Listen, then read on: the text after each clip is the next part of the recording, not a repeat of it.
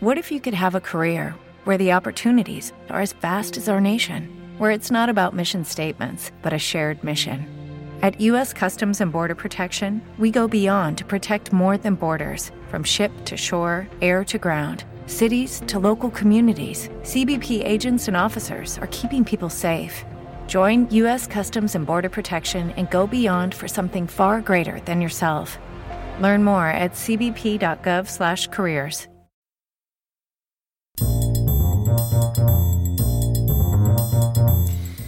Pues ya estoy por aquí con un nuevo capítulo de World Media. Bienvenido, bienvenida a World Media Podcast. Como siempre encantado de saludarte, de darte la bienvenida y de proponerte temas interesantes, algunas historias que creo y considero que tienen que ser contadas. Como por ejemplo el caso que te propongo en el día de hoy, para conocer un poco más el perfil de un físico de origen canario pero de talla internacional como fue Blas Cabrera. Y sobre este científico nos habla hoy Verónica Pavés. Ella es periodista y científica y autora del libro Blas Cabrera, Una vida magnética. Así que vamos a conocer un poco más sobre la historia de este hombre que se relacionó con otros grandes ilustres de la época, como por ejemplo Albert Einstein. Así que imagínate la talla de el personaje en el día de hoy. Como siempre, ya sabes que tienes todas las eh, historias que te cuento a través de World Media Podcast, en un mismo canal, en Evox, en Spotify, en las plataformas que quieras, como siempre para entretenerte. Y no te quito más tiempo y vamos ya con esa charla con Verónica.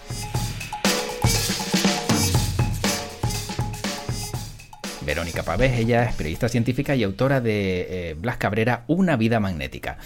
Verónica, ¿qué tal? ¿Cómo estás? Muy bien, ¿qué tal tú? Bien, encantado de saludarte y de poder hablar de, yo creo que algo que a lo mejor deberíamos darle más relevancia como es a, todas esas personas que han sido importantes, en este caso en Canarias, y que a lo mejor, no sé si por algún tipo de injusticia, pues sabemos poco de ellas, ¿no? No sé si opinas lo mismo o crees que ha sido uno a lo mejor de los detonantes para que tú eh, te hayas lanzado a crear esta obra. De hecho, sí, Blas es uno de los grandes silenciados, quizás, ¿no? De, de las grandes figuras que nos han representado en España y en este caso en concreto en Canarias también, porque Blas era canario, eh, de esas grandes figuras que, han estado eh, fuera de, del conocimiento. Eh, pues en el caso de Blas y de muchos otros también, pero en el caso concreto de Blas por, por el tema de la guerra civil, ¿no? Él era una persona que nunca se posicionó ni por un lado ni por el otro, aunque algunas reseñas digan que es republicano, él no era ni de un lado ni de otro, él siempre estuvo no al servicio de políticos, sino al servicio de la ciencia. Entonces él hacía lo que hiciera falta para, mm, hacer avanzar la ciencia. Y, eso no se entendió cuando, cuando llegó la, guerra civil. Primero fue depurado por el bando republicano y posteriormente fue depurado por, el franquista. Y mm. por tanto mm, se perdió en el olvido, murió además en el, en el exilio porque tenía Parkinson, por lo tanto nunca pudo regresar a España y eso también creo que, que fue uno de los detonantes de que a día de hoy sean muy pocas las personas que conocen a esta figura tan relevante de la física. Y siendo una persona tan relevante en el mundo de la física, siendo un perfil canario, em, ¿por qué no se le dedicaba un poquito más de tiempo, independientemente a lo mejor pues, de, los tintes políticos que alguno haya querido darle al perfil de, de, Blas Cabrera? Desde tu punto de vista, eh, ¿por qué no se hace justicia ahora que se puede?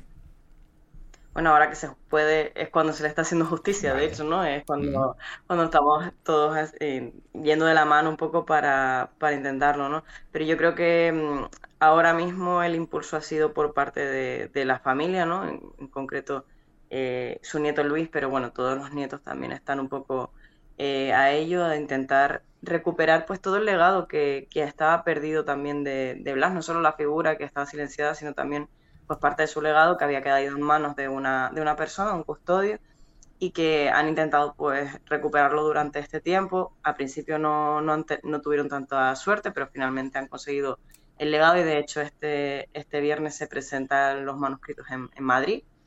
Eh, con lo que bueno, que ya las cosas se van poniendo en su sitio. Es verdad que hemos tardado muchísimos años, ¿no? 85 desde que se fue al exilio a Francia pero, pero poco a poco el nombre de Blas Cabrera va sonando y, cada vez son más las piezas de ese puzzle para recuperar su, memoria. Em, ¿Qué hitos importantes dejó Blas Cabrera para eh, también conocer la, importancia y el peso del físico canario? Bueno, eh, Cabrera fue uno de los científicos más importantes del siglo XX, aunque no lo, no lo creamos, ¿no? Porque parece que cuando hablamos de, España nos, infravaloramos, pero realmente fue uno de los científicos más importantes que se codeó con personas, eh, personajes de la ciencia tan reconocibles como Albert Einstein o Marie Curie, o en, España Santiago Ramón y Cajal, ¿no? que fue uno de sus maestros. Quiero decir que fue una figura que estaba en el revulsivo del, siglo XX de la ciencia, ¿no? En ese momento en el que, sobre todo la, ciencia en general, pero sobre todo la física, estaba intentando dar respuesta a, muchas a muchas preguntas fundamentales. Él contribuyó eh, especialmente con temas de magnetismo, porque a él le gustaba mucho el magnetismo, entonces, bueno, pues las resonancias magnéticas en parte son gracias gracias a él, pero también em, estaban en ese momento en un debate muy importante sobre la física, si existía o no la física cuántica, y él fue uno de los que, sin, sin quererlo, la verdad, eh, consiguió reafirmar la teoría de la, de la física cuántica. Y todo eso, claro, eh, Verónica, si nos trasladamos a la época de la que estamos hablando, eh, con eh, apenas quizá medios que de los que tenemos ahora, ¿no? Ahora tenemos alcance de información por todos lados, eh, cómo un científico puede llegar a esas conclusiones y puede avanzar en unos estudios que entiendo que serían eh, eternos, ¿no? A la hora de conseguirlos, quizá por menos medios que de los que tenemos ahora. De hecho, eso era una de las grandes quejas, ¿no? De, Blas Cabrera, de Blas Cabrera, de Santiago Ramón y Cajal, en general, de todo el colectivo científico durante, durante ese tiempo en España, porque eh, hay que, bueno, por hacer memoria, aunque a lo mejor muchos no lo saben, pero en ese momento en España la física experimental no existía. Por eso a Blas Cabrera se le llama como el padre de la física en España, porque la física experimental no existía, o sea, no se hacían experimentos. Básicamente lo que hacían los catedráticos de física era mirar lo que habían hecho otros científicos y eh, lo traducían al español, lo ponían en sus clases, básicamente pues un poco reutilizar lo que, lo que ya venía hecho.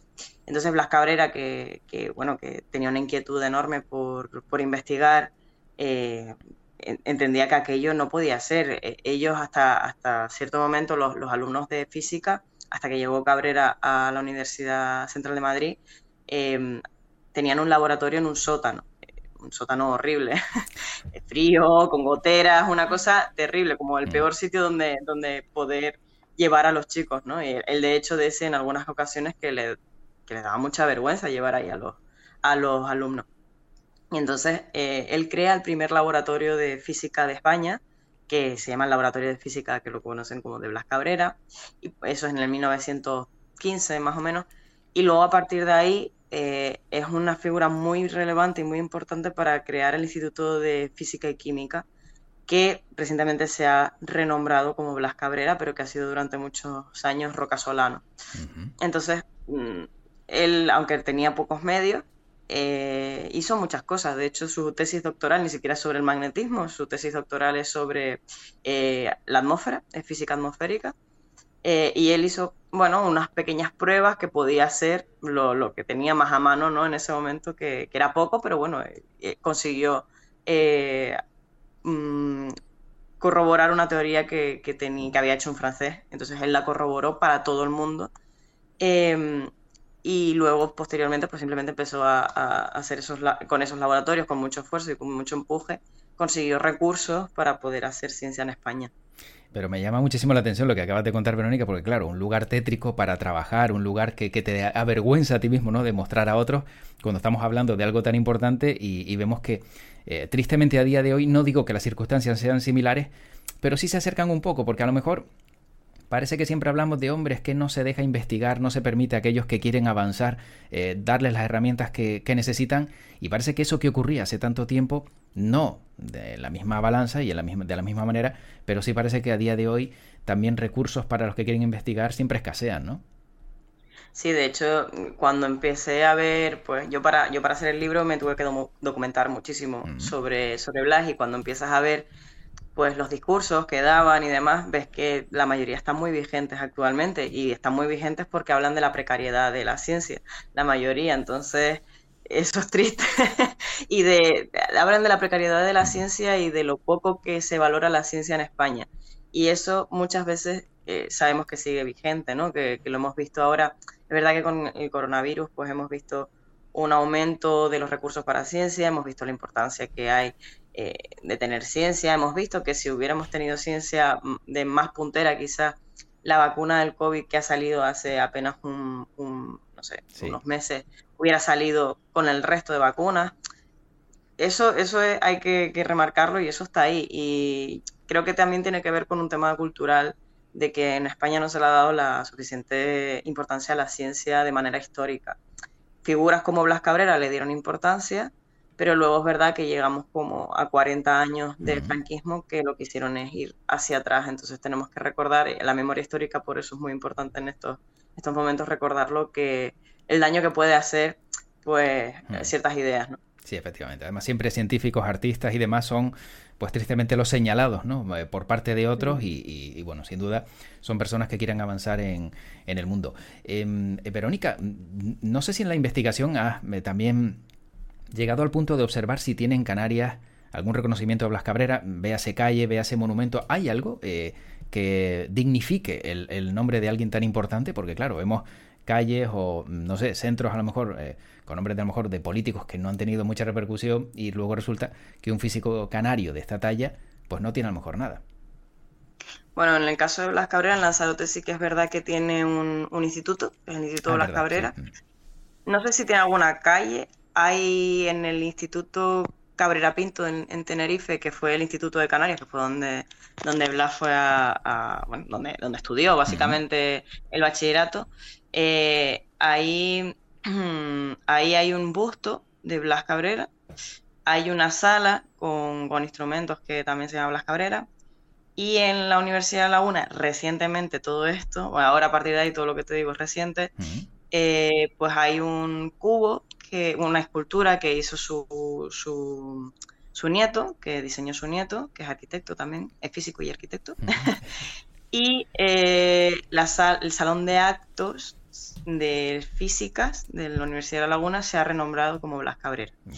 Creo que hasta ahí más o menos es lo mm. que hay. A lo mejor me olvido de algo, pero bueno, más o menos es lo que, lo que hay, más lo que hay en Madrid, que tampoco es mucho. Pero mm. bueno, ahí está, vamos, poco a poco. Poco a poco, efectivamente. Oye, ¿cuánto tiempo se tarda en crear una obra como esta, Blas Cabrera, una, una vida magnética? Porque como tú bien indicabas, es un desarrollo de investigación, no ha sido a ver qué he oído por ahí, se me ocurre y voy a escribir lo que me venga a la cabeza.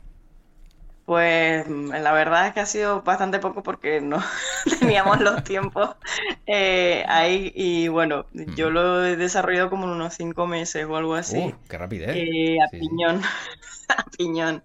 Eh, mucha información es verdad que está recopilada en un libro, entonces eso facilita las cosas. Hay un libro de José Manuel Sánchez Ron, que es un historiador de la ciencia, que es muy completito, está muy bien, hay un montón de, documentos, de diálogo, bueno, de diálogo no, de, documentos de, cosas que comentaba eh, Blas, entonces todo eso pues sí que me ha ayudado a hacerlo un poco más rápido, porque si lo tengo que hacer yo esa labor de, recopilar, entonces sí que, sí que es más difícil, pero bueno, eh, es un...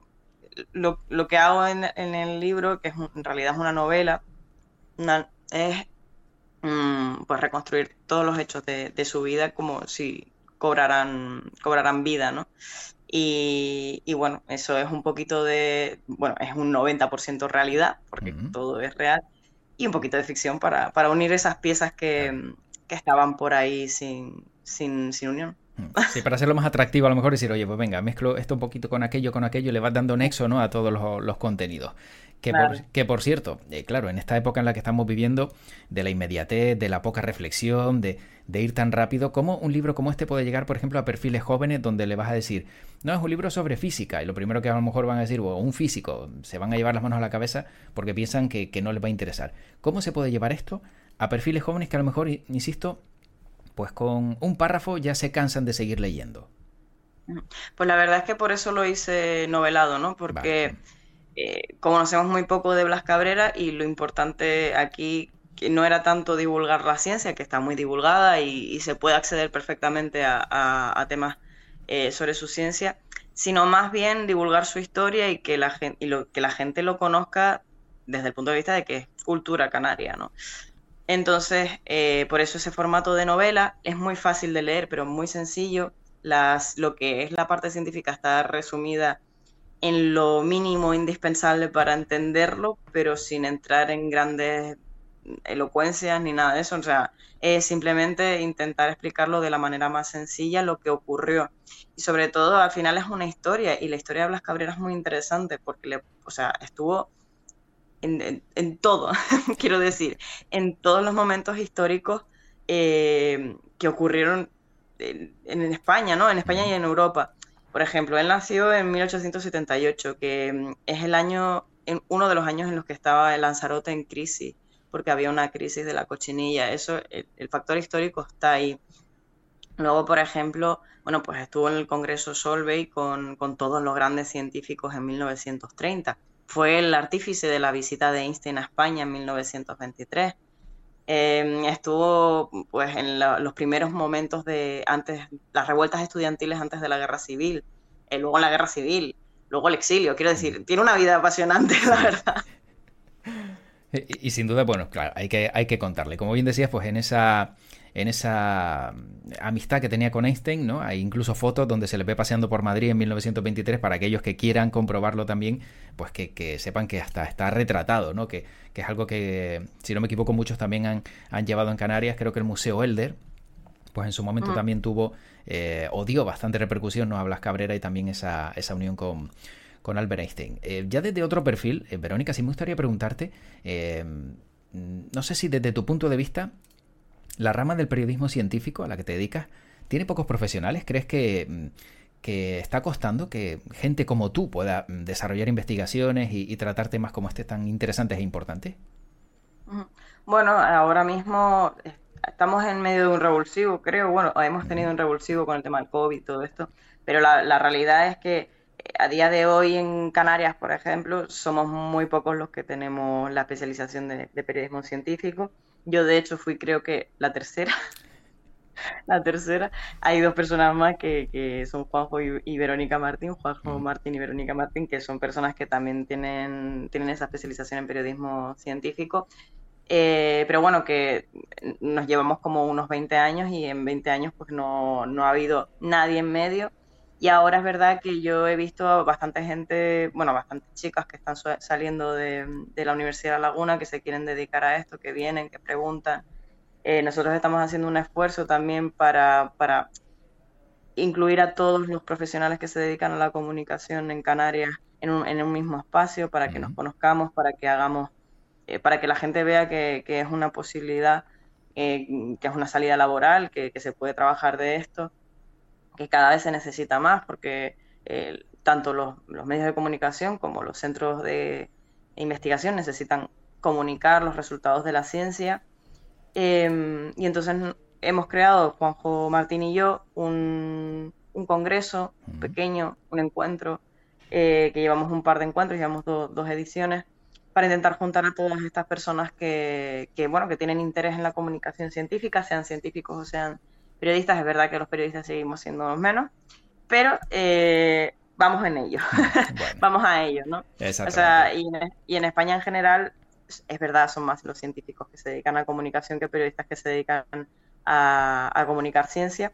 Pero bueno, estamos en la senda y yo creo que va a ser algo que, poco a poco se va a instalar como se han instalado otras especializaciones en periodismo, ¿no? Eh, mm. Nadie duda de que se necesita un periodista eh, deportivo o que se necesita un periodista que sepa de economía para, dar temas económicos, eh, pues esto es lo mismo, ¿no? Eh, la especialización en periodismo es muy importante. Hace unos años eh, incluso se, llevaba la contraria de eso, ¿no? Se decía que el periodismo tenía que, saber de todo y, poder ser un, un, hombre, mujer en orquesta, ¿no? Y hacer vídeos, hacer em, hoy una romería, mañana eh, irte a, ver un, despegue de la NASA y, el siguiente día hablar con, gente que está en, riesgo de pobreza, por decir una cosa, ¿no? Mm. Entonces, eso al final lo que hace es mermar la calidad del periodismo porque lo que, lo que intentamos no es, em, es, dar información de calidad y es importante especializarse para dar una información de calidad porque al final, ya sea con la experiencia o ya sea a través de formación,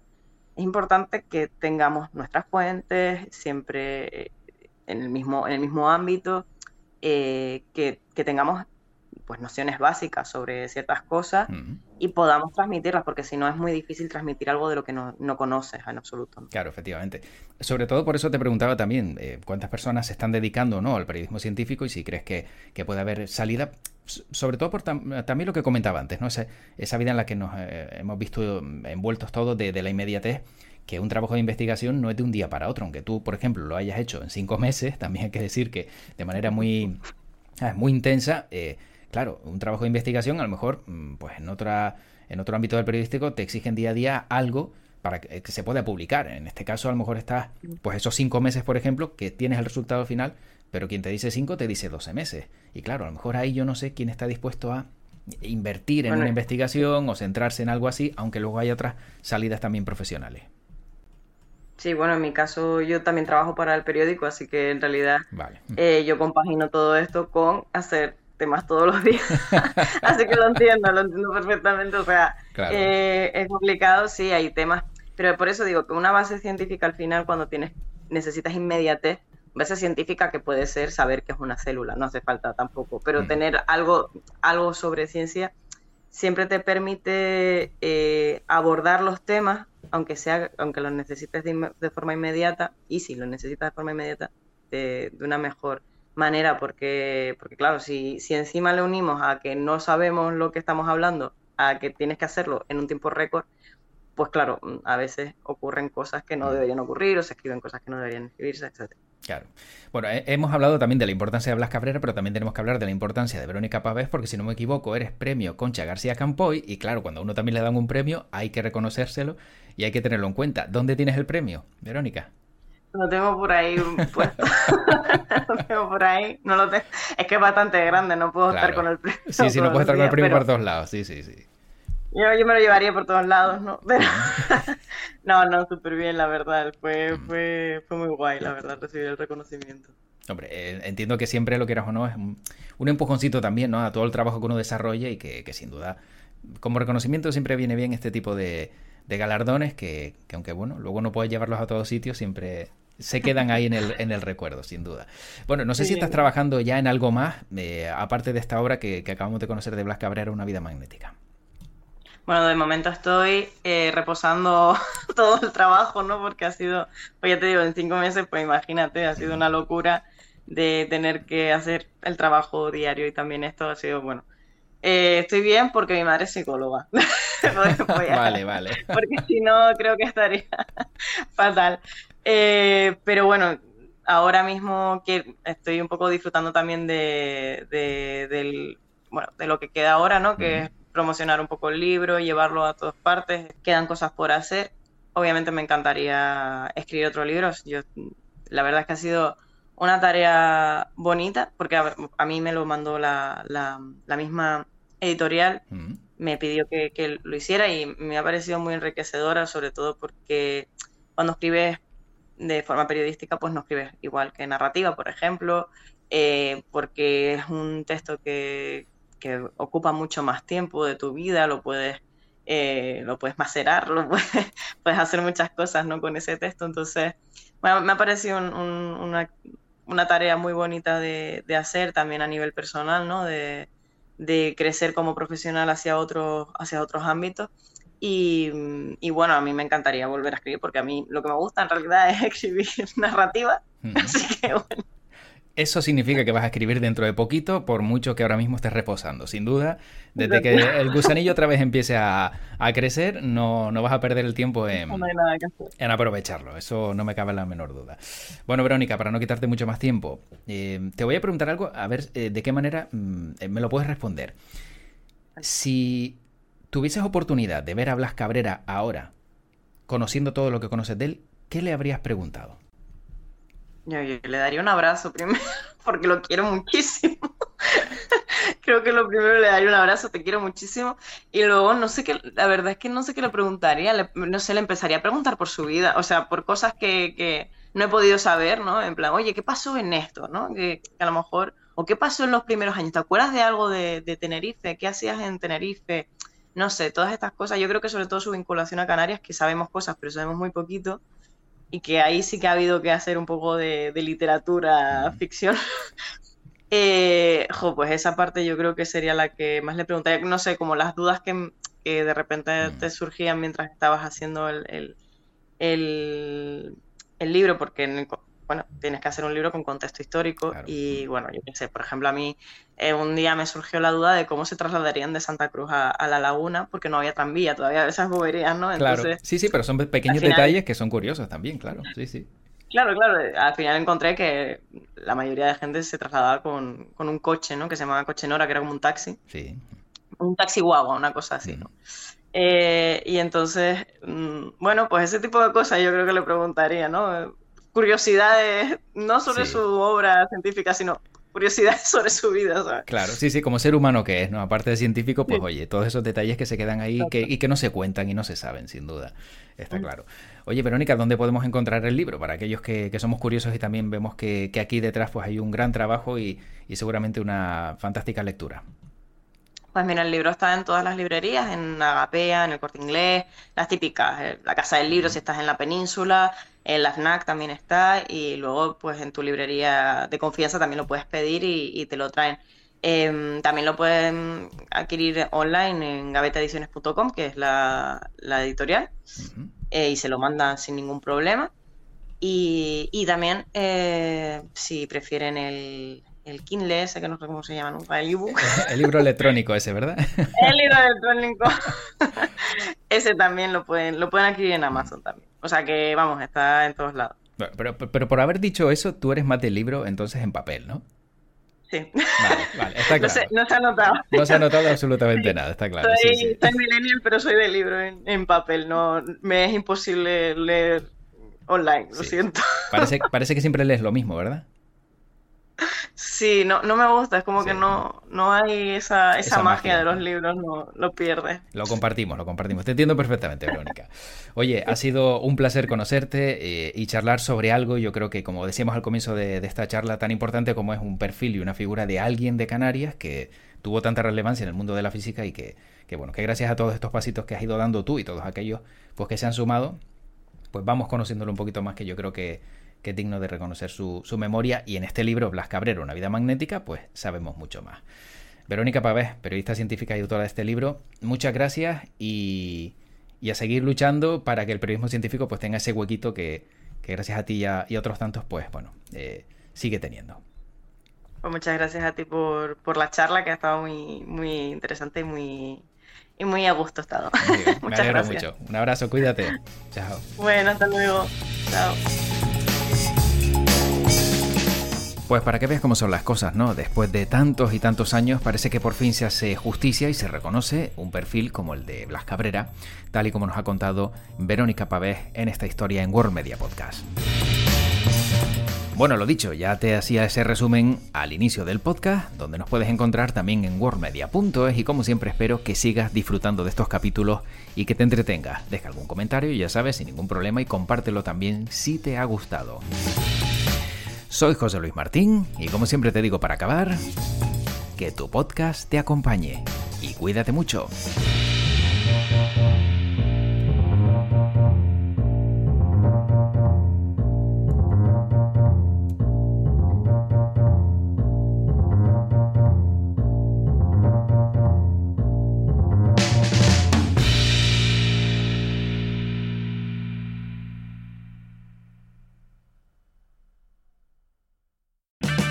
O'Reilly Auto Parts puede ayudarte a encontrar un taller mecánico cerca de ti. Para más información, llama a tu tienda O'Reilly Auto Parts o visita oreillyauto.com. Oh, oh, oh,